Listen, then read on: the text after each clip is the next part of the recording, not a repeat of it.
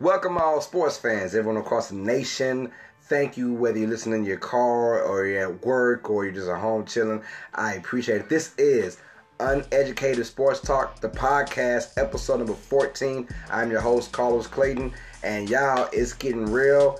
Uh, I've been up and down, sick every now and then uh, for the last three weeks, so I, I, apologize for not doing this. But guess what? I'm back. We're gonna break it all down. Episode number 14. We got a lot to recap a lot to recap. I, I missed out on the Deontay Wilder versus Tyson Fury fights and the pregame stuff and all that. I missed out on some XFL talk, the season starting. Uh, I missed out on, on talking about uh, the NBA All Star game and how that was amazing to watch.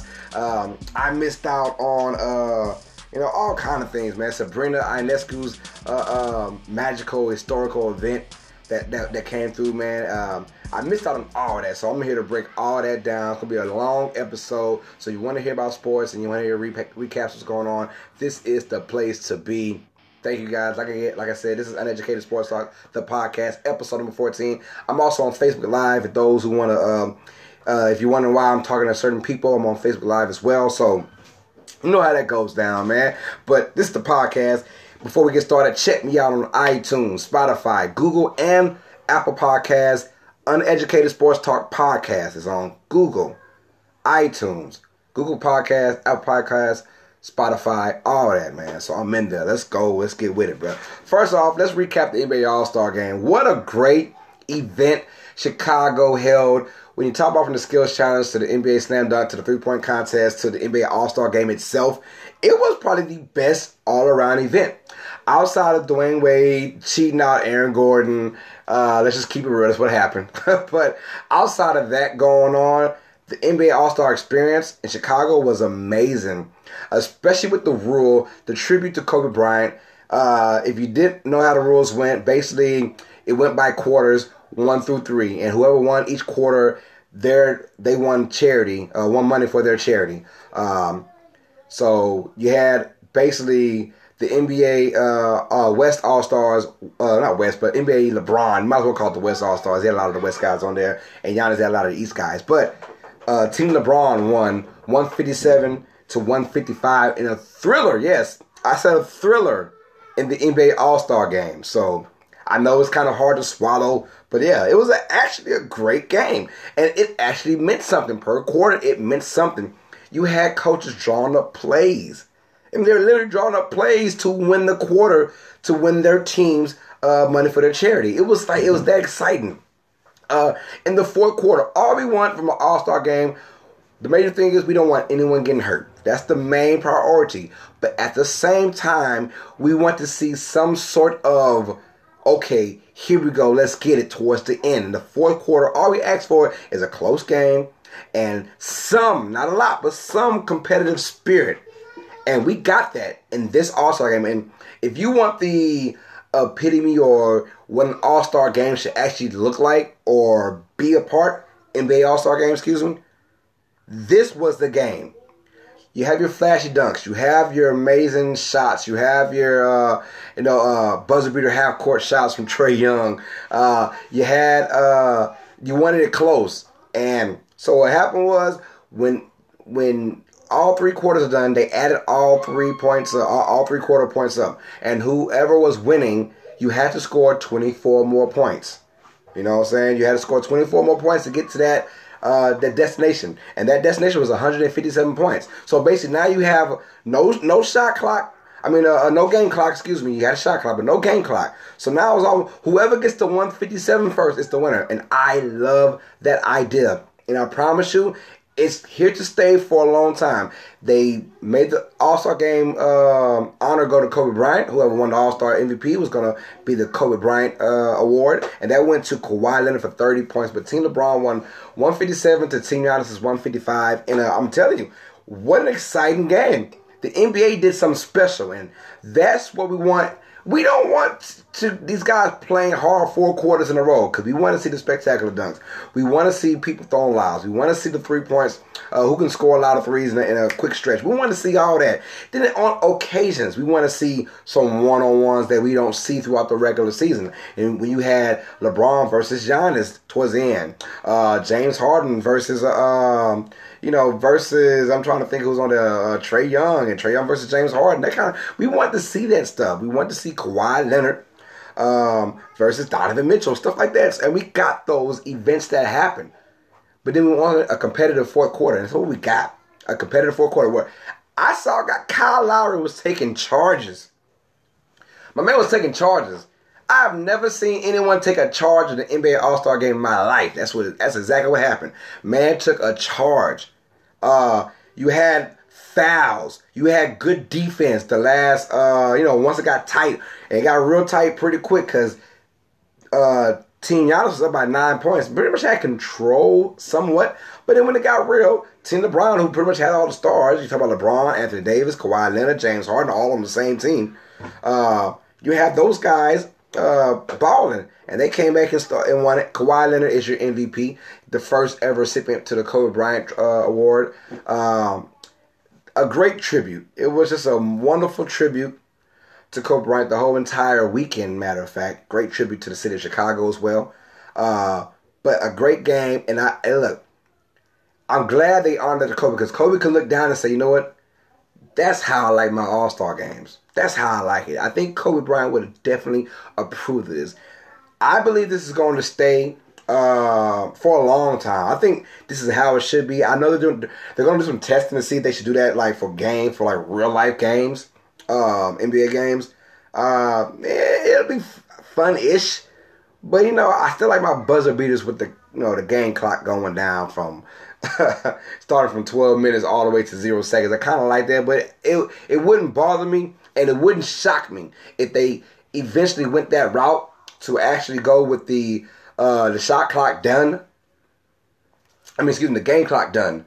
No and uh, uh, no game clock, and just go to a certain score. They might do the whole twenty four point thing. You know, that'd be very interesting. I heard they're gonna try it in the G League. They probably do it in some uh, Division three college or something like that, maybe high school somewhere.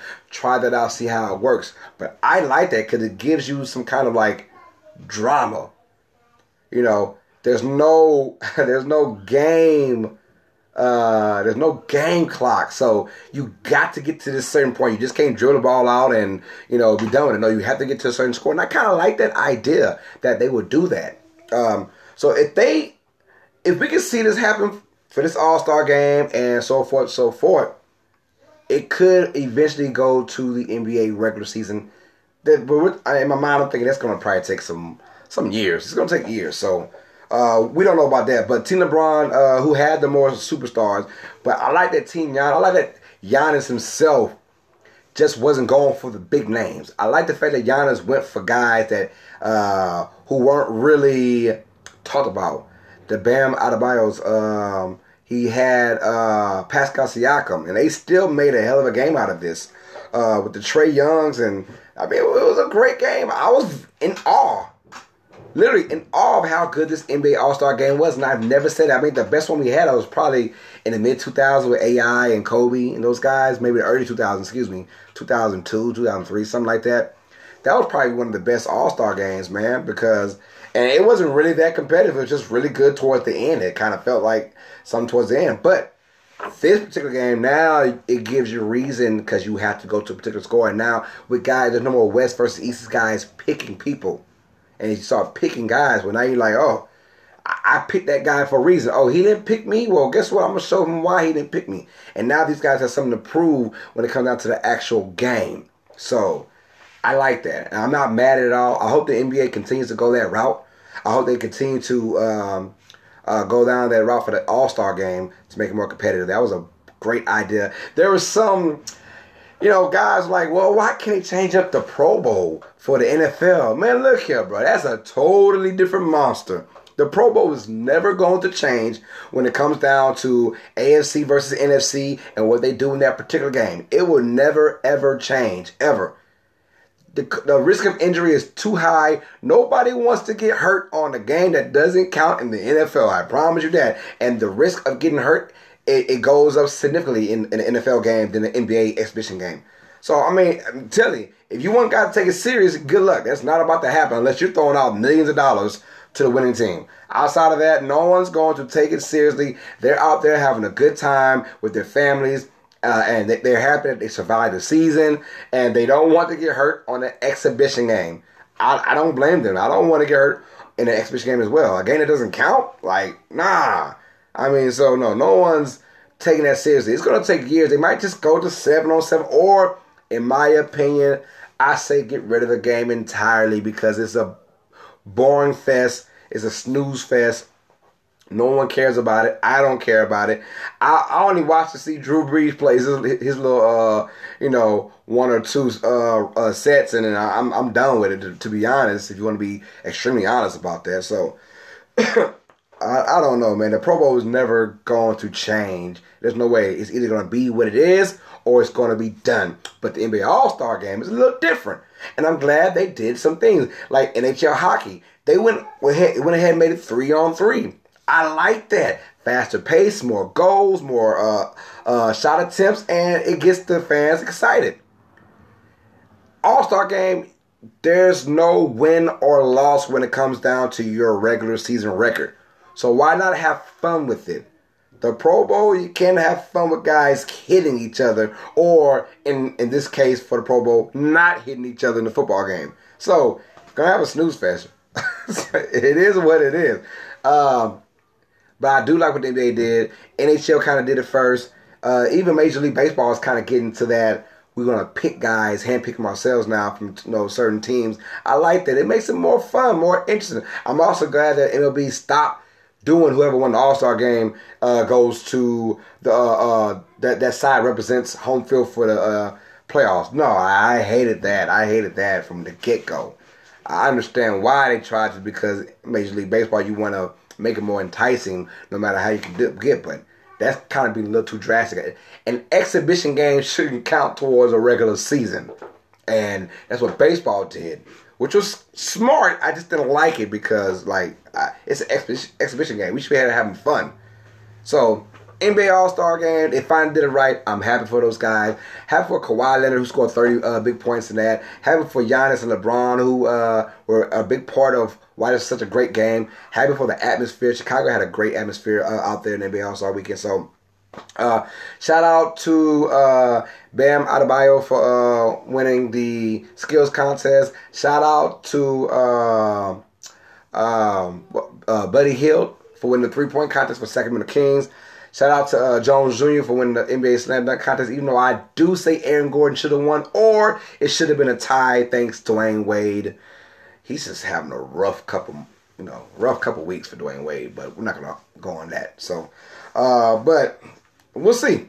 Uh, they should continue this, and I, I'm, I'm gonna enjoy it. So, uh, we'll be right back, ladies and gentlemen. We're to break down some Deontay Wilder versus Tyson Fury in just a moment. This is Uneducated Sports Talk, the podcast. I'm your host, episode number 14. Coming right back.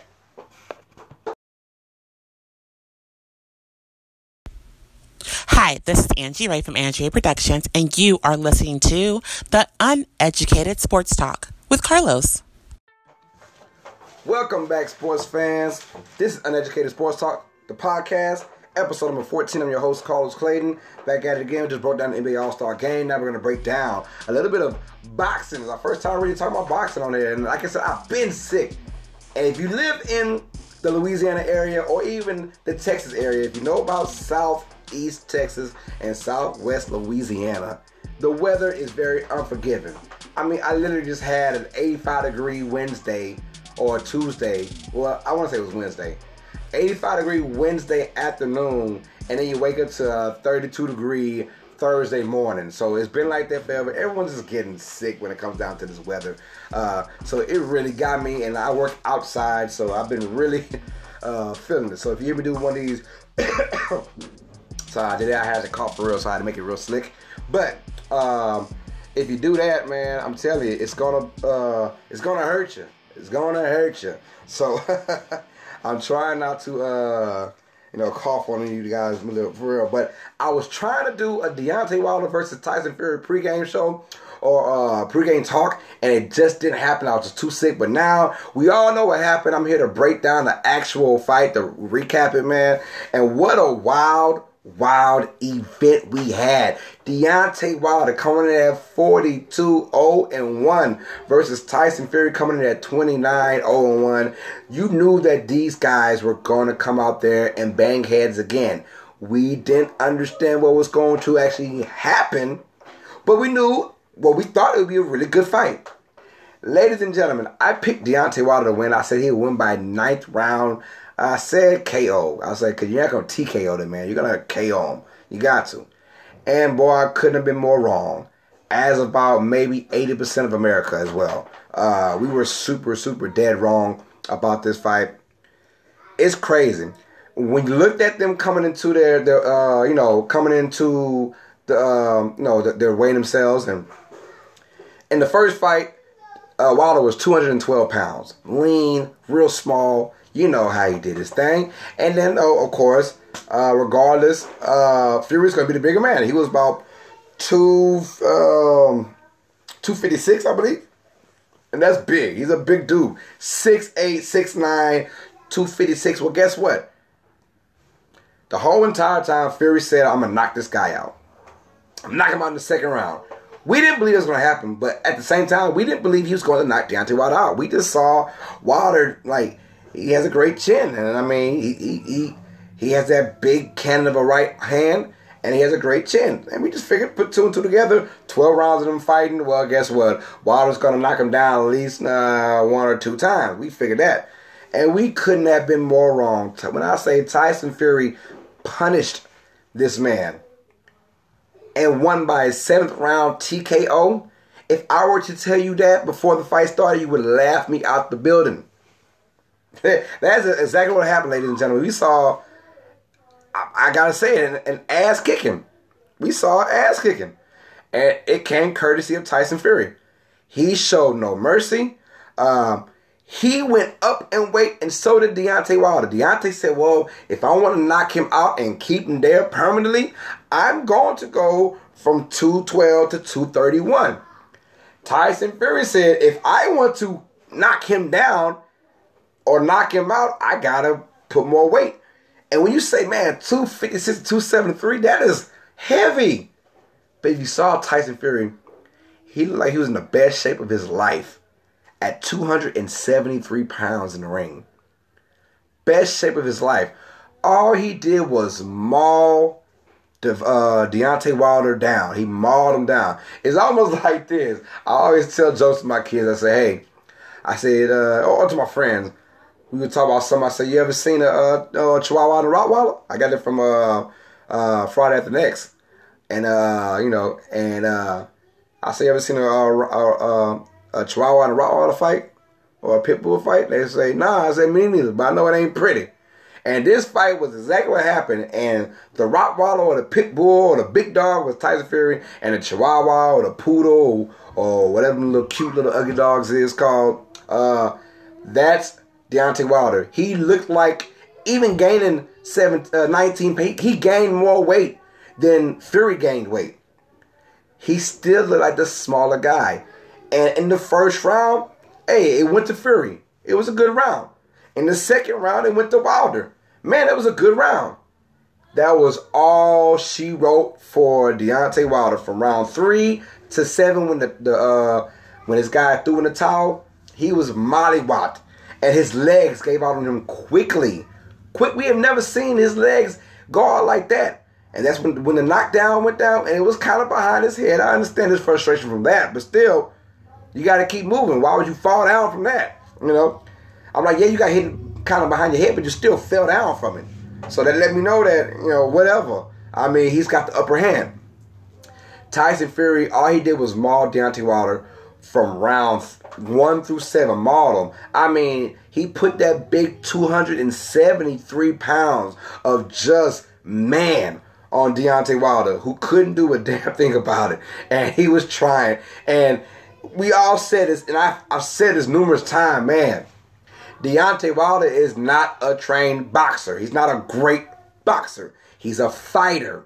It's a difference. But someone told me, I think it was uh Max Kellerman, I believe. He said, look, in order to box, you got to be able to fight, you know? And one thing about Deontay Wilder, he can fight. And he has that big bazooka of a right hand to bring it to anybody. We saw that. And in the first uh, the first matchup, Tyson Fury wouldn't have none of that. He said, why would I give him a chance to actually lock and load that right arm and put it on me? Why would I give him that chance? He was smart. He said, "I'm going to smother him. I'm going to attack him." Tyson Fury actually fired his uh his uh first boxing trainers and went to a new training camp, and they in the training camp was showing him how to be the attacker, because he's more of uh, the assassin, uh, the great defense, the counter puncher. No, this one he went in on Deontay Wilder from start to finish, and he backed up everything he said. He backed it up. Great man. And the reason why he's the lineal champion, for those who don't understand what that actually meant, people who, who don't really watch boxing or don't know anything about boxing, this man was actually the champion of three belts. Never lost. But of course, his drug addiction and uh, you know his suicide uh, watch was on, and he had to relinquish the belts. But he never lost it by losing to anybody. He lost it because he had to go take care of himself. That's why he was still called or crowned the lineal champion. He was still a champion with no belt. For, for those who wonder, why is he called a lineal champion and he has no belt? That is why, because he never lost his belts by being defeated by a human being. No, he lost his belts because he had to pretty much give them away. Tyson Fury came in and Molly Watt, Deontay Wilder, and I thought I would never say that ever. I went on Facebook after the fight was over. As all of America, we were all in shock. Like, really? I'm mad because I paid ninety dollars for that pay per view to be honest, and I wanted to see go the distance and be a you know a nice matchup. Uh, Deontay Wilder lost, gracious fashion. Uh, he said, "Hey, he was the better man for the day." Uh, but we'll talk about his excuse in just a minute. The corner, I was telling my good friends, I had a little fight party, and I was telling my friends, I said, "Hey, it was round six. I said, man, about round eight or round nine, they're gonna throw that towel in. They threw it in round seven. Deontay Wilder, we all thought he had his eardrum busted. No, he just had a bad cut. So that's an excuse gone right there. Because usually when you get your eardrum busted, your equilibrium can kind of go off a little bit. I understand that. But his eardrum didn't even get busted. It was just a leak on his ear, a cut on his ear. It's a bad, a bad cut. He got beat. Like, ladies and gentlemen, beat up from start to finish by, I must say, the better boxer, the better fighter. The, uh, Tyson Fury had a game plan and he stuck with it. Deontay Wilder had a game plan, but never had a chance to get it started. That was the difference. Even in the round he won round two, he looked wobbly. He looked like it was something wrong. So when his corner threw the towel in in round seven, I was with it. I was like, they got to because my man is getting beat up, and Deontay Wilder is a fighter. He's a warrior, and he wants to, like he like he says, he wants to uh, hold on to his shield. He wants to, you know, he always talks about knocking people out and uh, killing a man inside a ring. He says, so if it happens to me, you know, I don't want to throw in a towel in. I, I talk a lot of trash and I don't want to seem like a punk. That's basically what he's saying. I talk trash. And when I beat up people, I don't want to be a punk by losing by having a towel thrown. So I understand his frustrations. But at the end of the day, the corner was right if you want a, a, third matchup against Fury, you got to be in great shape. You can't be, uh, you know, beat up to a bloody pope.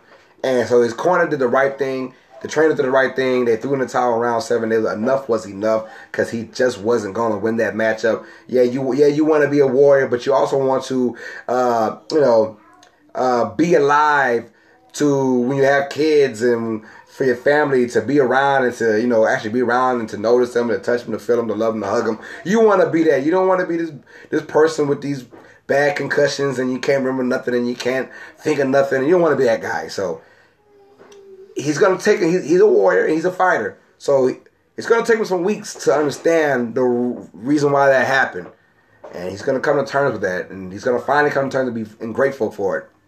Uh, but I understand his frustration because he is who he is. Uh, Tyson Fury, man, that's that's a big old dude. And I really don't see like they want to talk about the Anthony Joshua versus Tyson Fury, and I, I'd rather see that than to see a third fight with because Deontay got whooped up so bad whooped up so bad that I just don't want to see a fight. But he wants to fight in the summertime, and I mean I don't blame him. I mean if you want to get rid of demons, you got to go for it ASAP. Let's get let's get it. Let's get it. You don't want to keep waiting and waiting and waiting. So I understand that, but it's gonna be real tough uh, for me to picture Deontay Wilder going back into that ring and finding a different way to win that matchup. I don't see that because uh, in most people's eyes, Tyson Fury won that first matchup. If it wasn't for those knockdowns and that that that KO that should have been, but like the Undertaker, Tyson Fury just boom, you know, with the the, uh, the, the dong, he just popped up. You know, without that, Tyson Fury probably wins that match. Uh, so really, is almost like Tyson Fury is two 0 against Deontay Wilder. So I don't want to see a third matchup. It becomes that quickly. I would rather see Anthony Joshua versus uh, Tyson Fury pack it up in Wembley Stadium, uh, 115,000 crazy fans, and then you got something going on. Both guys make buku money, and then basically the loser will face uh, uh, Deontay Wilder. I would like to see that, but like every single champion from Muhammad Ali to Greg, uh, George Foreman to Mike Tyson, Evander Holyfield, Lennox Lewis, all those great heavyweights have suffered a defeat as from one person to another. They all suffered defeats. And for the most part, they've all come back and rose from the occasion uh, to reclaim the title. Uh, so Deontay Wilder is one of those guys who could easily come back and reclaim his title. But he's got to be focused. Now, here's what I wanted to laugh at. So the next day, we all saw his interest coming in. First of all, two great interests. I, I enjoyed it. I like the theatrical uh, stuff that boxing does, that UFC does. I like the fact that the Gypsy King came out and his king in his in his robe and he he was walked down uh you know king style i enjoyed that i actually enjoyed uh, Deontay Wilder coming in in his black on black suit with the red eyes flashing, and um, he had uh, I, forgot, uh, I forgot the guy's name that was rapping man, but he just won some kind of contest. But great song, talk about black heritage, black power, black magic. I like that. Black habits. Uh, so you know Deontay Wilder's for the people of African American uh, descent. So I understood that. But if you saw the Power Ranger, uh, I call it Xena Warrior Princess uh, build he had on, it, it looked weird, but I understood what he was trying to do. But to come out and it was I was kind of mind boggled when he went out there and basically said, "Look, the suit was heavy. It was about forty pounds, and he had to walk a long distance. So he said that forty pounds on me walking for about what felt like a mile. He said I got into the ring and I was hurting my legs was hurting. And you can kind of believe that a little bit. I thought there was a, like an undisclosed injury that he had that we didn't know about, but he didn't want to say anything because he's a warrior. But then so I was like, well, maybe there's an excuse that because his legs gave out like literally round two, his legs were gone. But then to, to blame it on the suit, I was like, oh no, dude, Deontay, you can't blame it on the suit, even if it is true. You can't blame it on the suit, man. Uh, he said he wore it like a day before. He wore it the day before, and he, and he said it was fine. I guess my adrenaline was pumping, and I, I put it on for a second, and I guess maybe he didn't he didn't think about that long walk he had to take. Maybe he could have been like Tyson Fury and got rolled up king style uh, uh, without walking. Tyson Fury got into the ring and had to walk a, uh, walk a second. So, oh man, that, that was tough for me to hear that excuse from Deontay Wilder, who you're better than that, man. But uh, I hope it wasn't the suit. Uh, I mean, I, well, honestly, I hope it was the suit. Then maybe we can understand his frustration from having those wobbly legs. Some looked off from the beginning that we've never seen in Deontay Wilder. Uh, he also mentioned he had uh, personal issues uh, that he was going on that he didn't want to talk about. So, look, we don't know what goes on with these guys' lives. We don't know that, and anything can happen. But I hope that he gets his mind together, gets his body back right, and he comes out. And uh, hopefully, we see Anthony Joshua versus Tyson Fury first, and then the loser faces Deontay Wilder. Because I prefer like to see Anthony Joshua get beat down by Wilder or Fury. to be honest, I am not an Anthony Joshua guy. Uh, but we'll see. We'll see. Uh, it was a, a great uh, event. It, was, it had so much hype. I've never heard of a boxing match having so much hype. And it had buku crazy hype. So I was excited about that. Every sports channel imaginable, every two or three commercials had Wilder versus Fury. They made so much money from that uh, fight. I mean, so well done for the sponsors, but all that to for a seven round TKO, with the people throwing the towel. That's very disappointing how that went down. But much love to Tyson Fury. He is the man. He is the uh, the Gypsy King, and hopefully he can reclaim all his titles from Anthony Joshua and be back on the throne. Or the man hasn't lost a, a fight for a reason. So, but calm down all that. Deontay Wilder could beat Mike Tyson stuff. We all know now that was not going to. Mike Tyson would have mollywopped Deontay Wilder. Too much power. Too much power. And, and too much power in small spaces. The, uh, a prime Mike Tyson versus a prime Deontay Wilder. Prime Mike Tyson knocks the heck out of Deontay Wilder. It's just, it is what it is. Because Wilder does have that right hand, but his boxing is just not that good. Uh, and there's no way you can change him. People say he needs to concentrate on boxing, concentrate on his combos. No, the man is 35 years old, uh, uh, 33, excuse me, 33.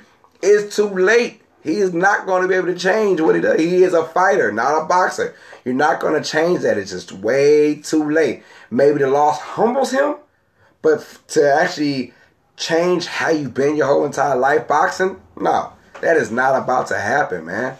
So good luck with that. He's gonna go out there and knock some heads out, but to see the combos and nah, he's just going out there mollywopping people, man as he got mollywopped in this fight. So, congratulations, Tyson Fury. Uh, we'll be back. Gonna break down some of Sabrina Ionescu. She has been balling uh, for the Oregon Ducks ladies. So, be right back. This is Uneducated Sports Talk Podcast, episode number 14. I'm your host, Carlos Clayton. See y'all in just a second.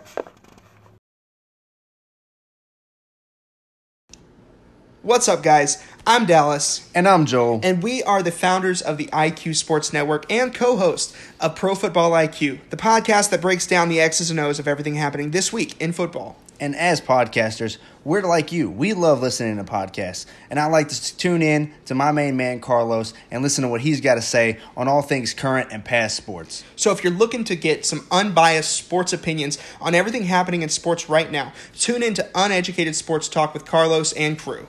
You don't want to miss a single episode, so make sure to like and subscribe every single week so that you can stay up to date with everything happening right now in sports.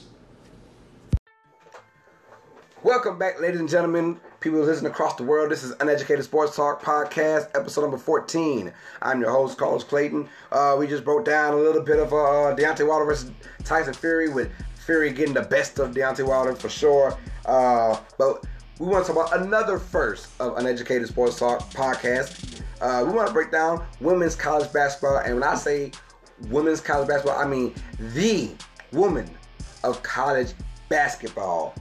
We're talking about Sabrina Ionescu, and I mean the point guard from Oregon. She is literally must see TV. And I don't say that for most women because, in my opinion, God forgive me, ladies, don't hate me, but I'm not a big fan of watching women's basketball. I'm just not. Um, you know, I will watch it.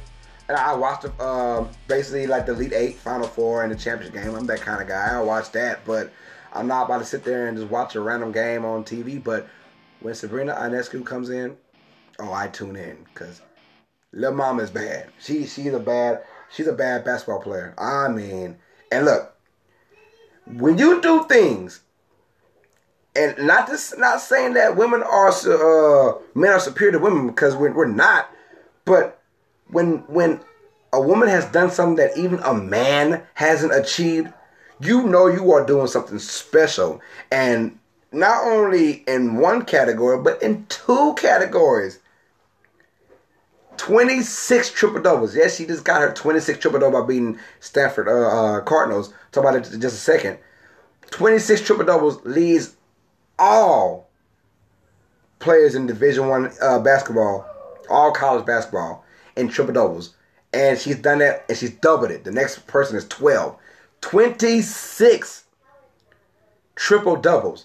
Oh, by the way, she's the first person ever to get a total of 2,000 points, 1,000 assists, and she just got her 1,000 rebound against Stanford. This woman is electric. She is not only a great women's basketball player, but she's a great basketball player.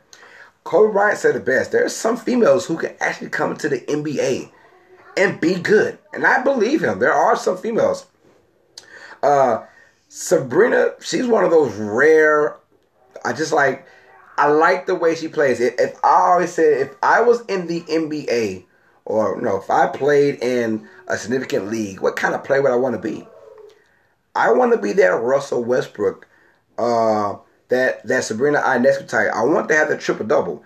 The, the the you know I want the 15 points and the uh, 11 rebounds and the 12 assists. I want to be that person because that means you have the ball in your hands a ton.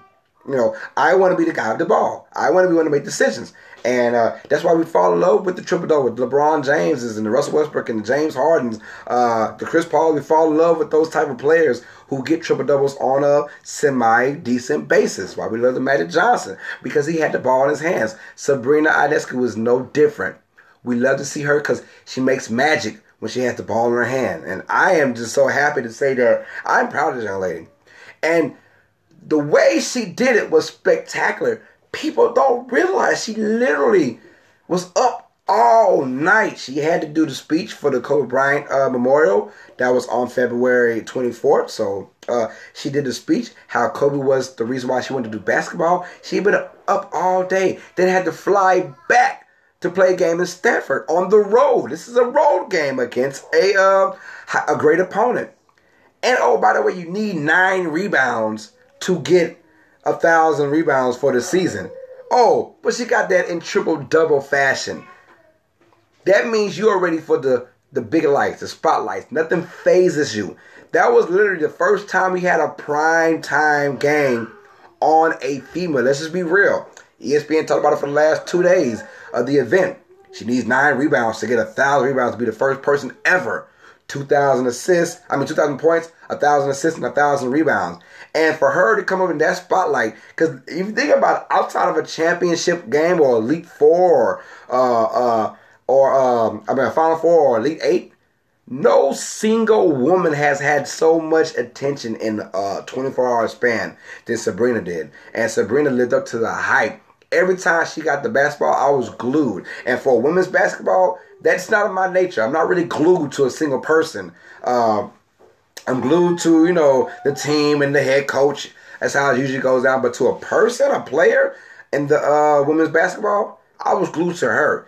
Whenever she had the ball in her hand, magic happens. She's going to find that open person. She's going to make that play. And I like the fact she stayed. She stayed here for her senior year, not for the glory of having uh, potentially 2,000, 1,000, 1,000. No, she came here for a national championship because she could have easily just went to the WNBA and called a day, then go overseas and play a little bit, maybe.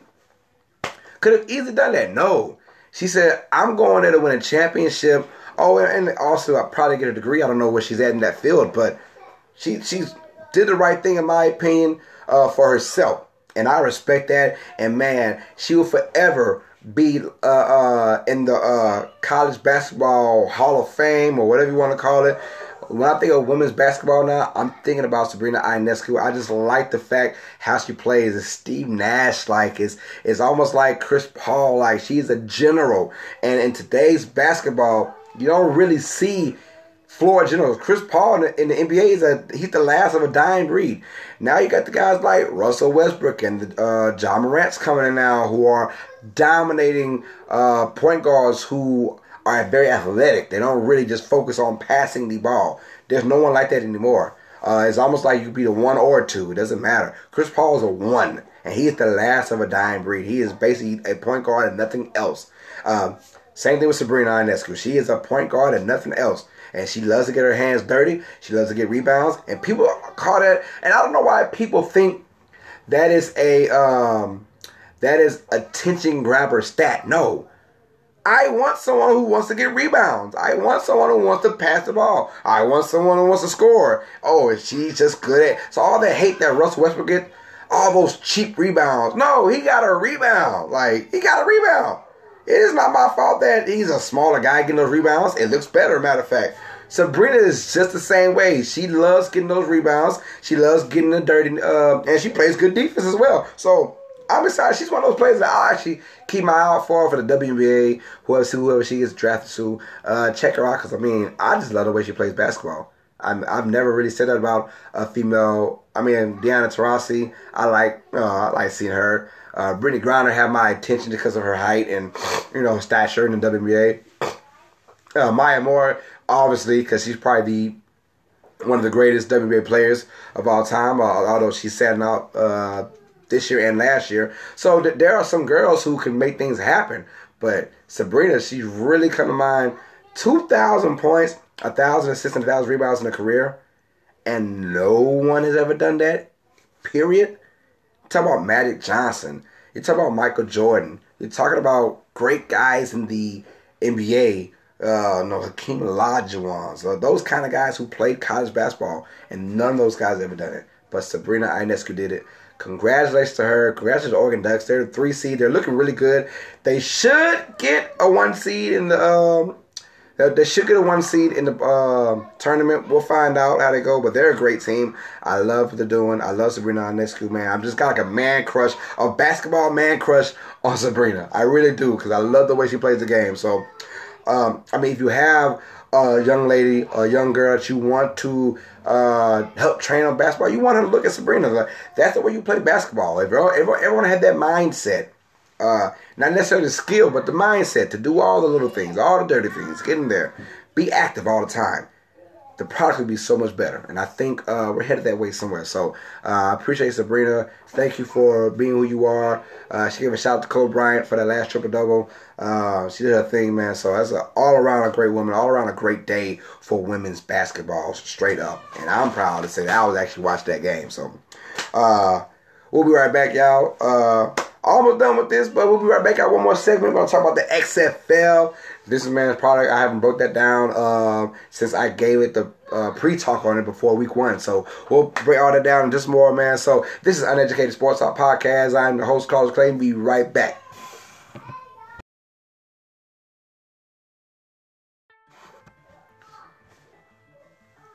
Welcome back, everybody. This is Uneducated Sports Talk Podcast, episode 14. Thank y'all once again for being a part of this. I love doing this, man. Well, we got everything going down, but three weeks ago, my last my last one, my last episode, episode 13, I, I talked about the XFL. And this was like before it started. I wondered how it's gonna be. Well now three weeks later, my next episode, episode 14, Uneducated Sports Talk podcast, I wanna break down the first three weeks of the XFL. And look, it's either gonna be really good or it's gonna be really bad.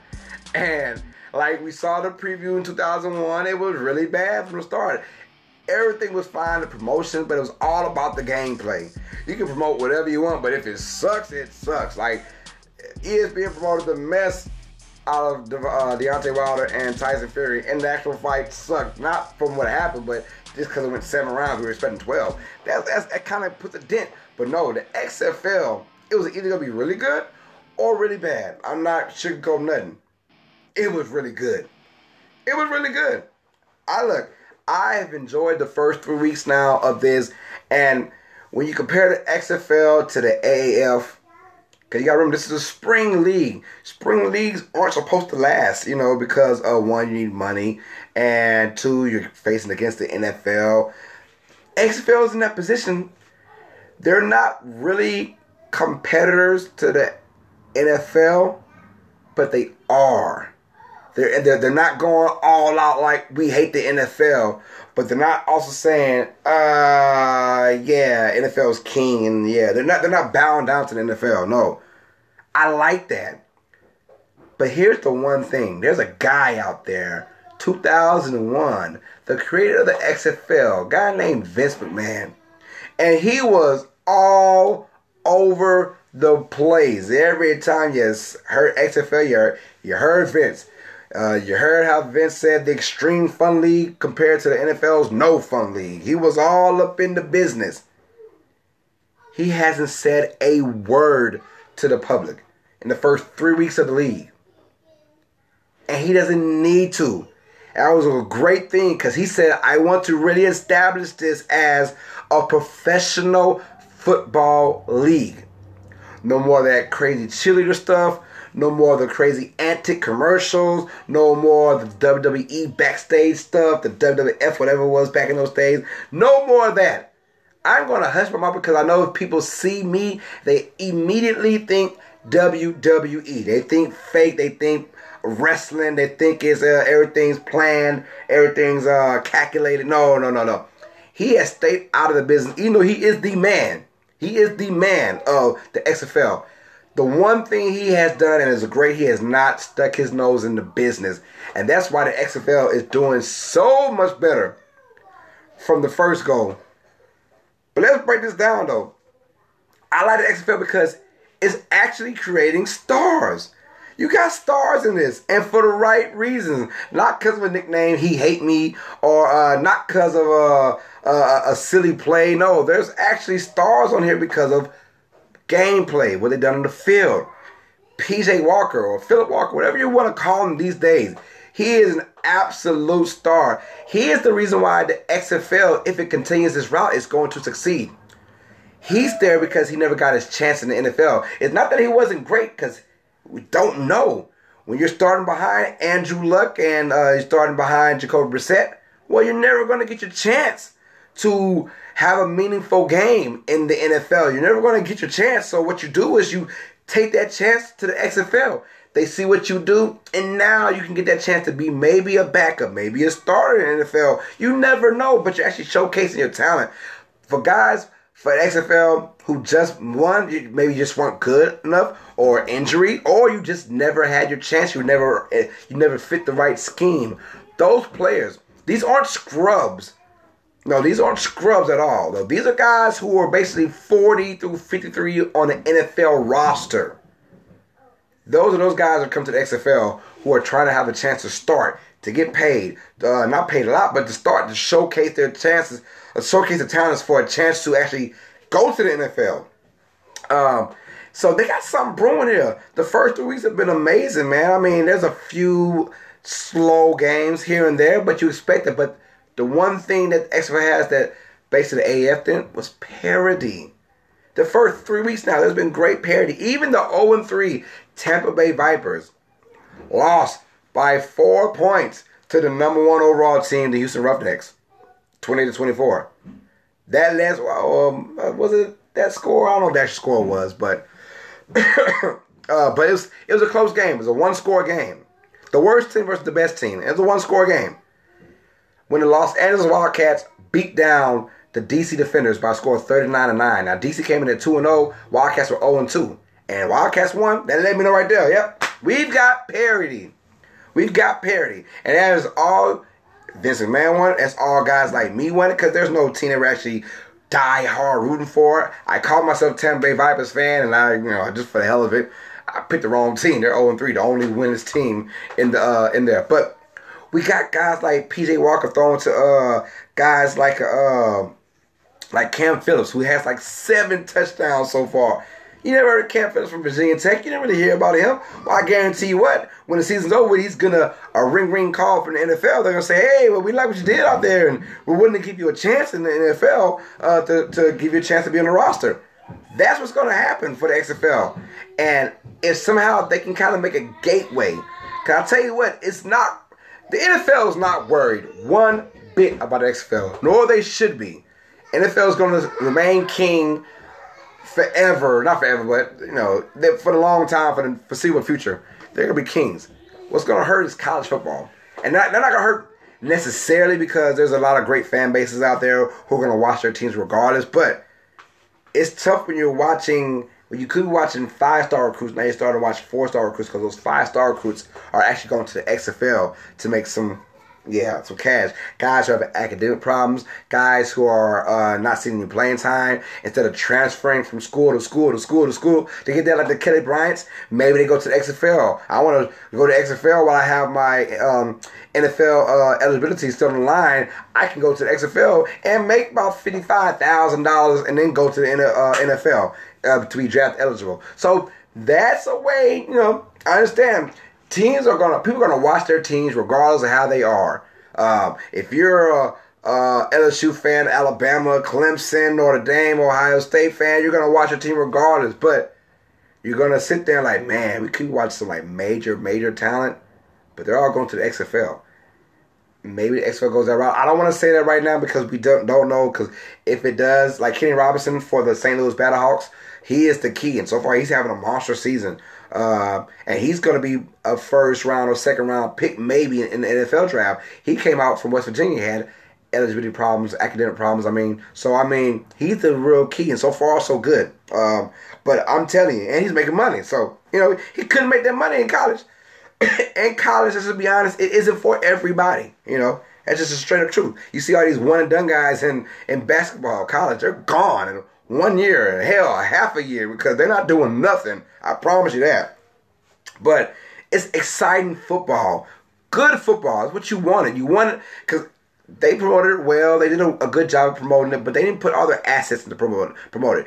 XFL put all their assets into promoting the XFL the first go around. They didn't put a lot of asset into promoting this one, but they made sure the product on the field was good. And it's been damn good so far. And you knew that the first one or two weeks is going to be kind of slow ish. And then as the teams get better, the defense is always going to be ahead of the offense.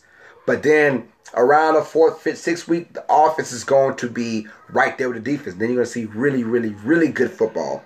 Uh, you got guys like uh, Martez Carter. Uh, we didn't know about him. Mr. Excitement for the Los Angeles Wildcats. The guy doing flips now. So now he has a semi brand and he, he can showcase what he can do. He made some great, fantastic plays for his team. So we're going to see guys like him become what somewhat stars of the league now who can get their chance. Uh, uh, uh, we got uh, Josh Johnson, the former NFL quarterback, who looks like who could be the best quarterback in the league when it's all said and done for the Wildcats. He's come out look good. Uh, we had uh, uh, Landry Jones, who started off. He did, he missed the first game, but the first the next two games he looks better. Um, every game. I think once he gets to that fourth, fifth, sixth game himself, he's going to be a whole lot better. Man, this got some some stars in this league. It's going to be a great watching. Uh, Cameron Artis-Payne for St. Louis Battlehawks or Jordan Ta'amu, uh, the quarterback. Those guys are making a name. That St. Louis Battlehawks dome, it was amazing to watch. 30,000 people all in basically union together uh, rooting for this one team. And the Seattle Dragons, they had their 30,000 guys in Seattle. Their fans are pumped up. So great fan bases going on for both of these squads. And look, I was surprised when I saw 18,000 people show up in Tampa Bay to watch the 0 2 Vipers, knowing they had a great chance of losing. I think they lost again 34 27. Matter of fact, I think it was 34 27. One score game. So I, I apologize for that 2024 score. But when I saw they packed 18,000 people in Tampa Bay to watch uh, Vipers team that was 0 2 against the best team. I was like, oh, they got something going on here.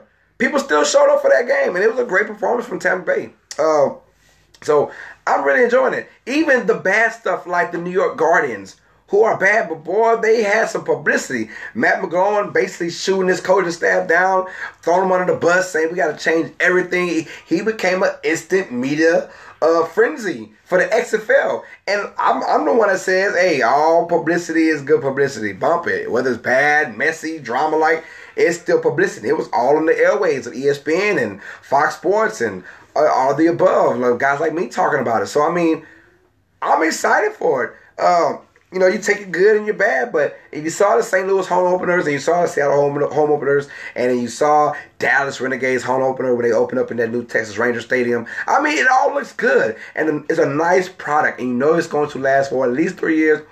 Vince, he already knows he's going to lose money. But the main goal is to get these TV contracts. Uh, to give him money till he get his money back after three years. I think they got a nice product. They got some great uh, guys doing this. I'm telling you, the XFL is something to watch. If you haven't watched it, give it a chance. I promise you, give it a chance.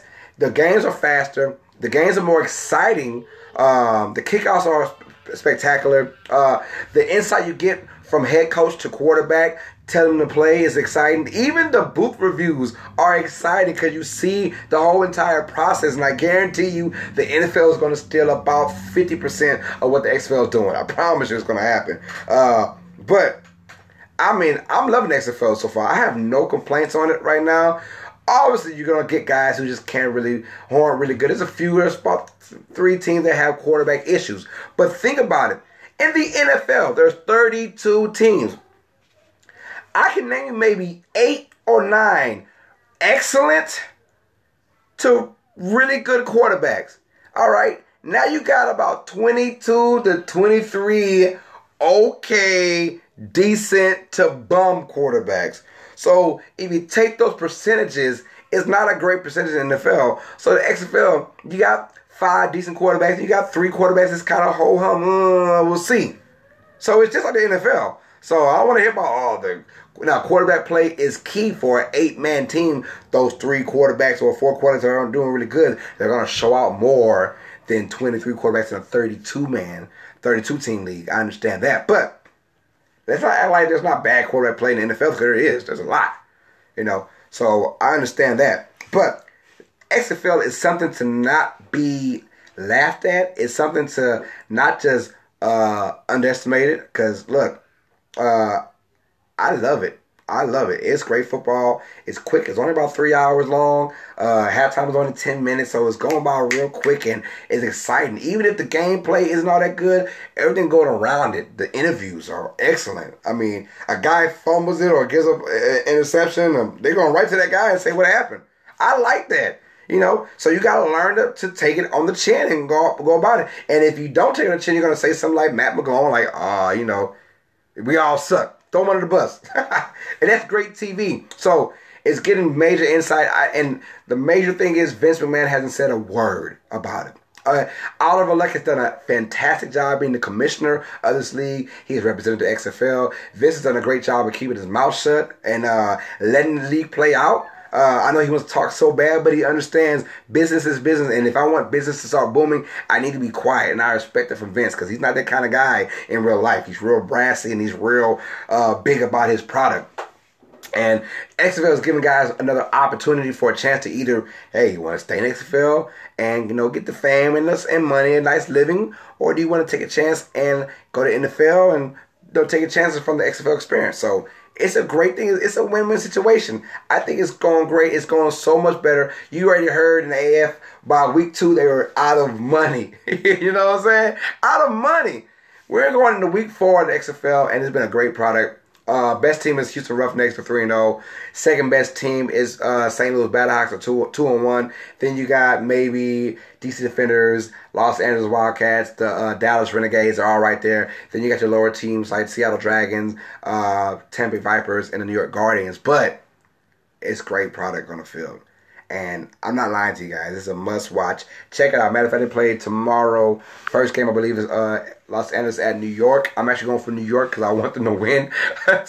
you know, so I can stop the bleeding. Uh, that starts at 1 o'clock uh, Central Time, 2 o'clock Eastern Time. So check that out, man. I, I like what's going on. And I'm, and I'm happy for the product, man. So that being said, I hope you guys enjoyed this episode. This episode 14 of Uneducated Sports Talk Podcast. I really enjoyed this. I'm gonna try and bring more content to you guys more and more uh, throughout the week as we go. Uh, probably get my NBA experts in here, NFL expert as well. Break all that down, man. So I'm happy to, to uh, you know, do this. We'll probably talk a little bit NFL Combine. We'll see what go, what's going on in the NBA as well on our next episode. Um, you know, so we'll see about that. But anyways.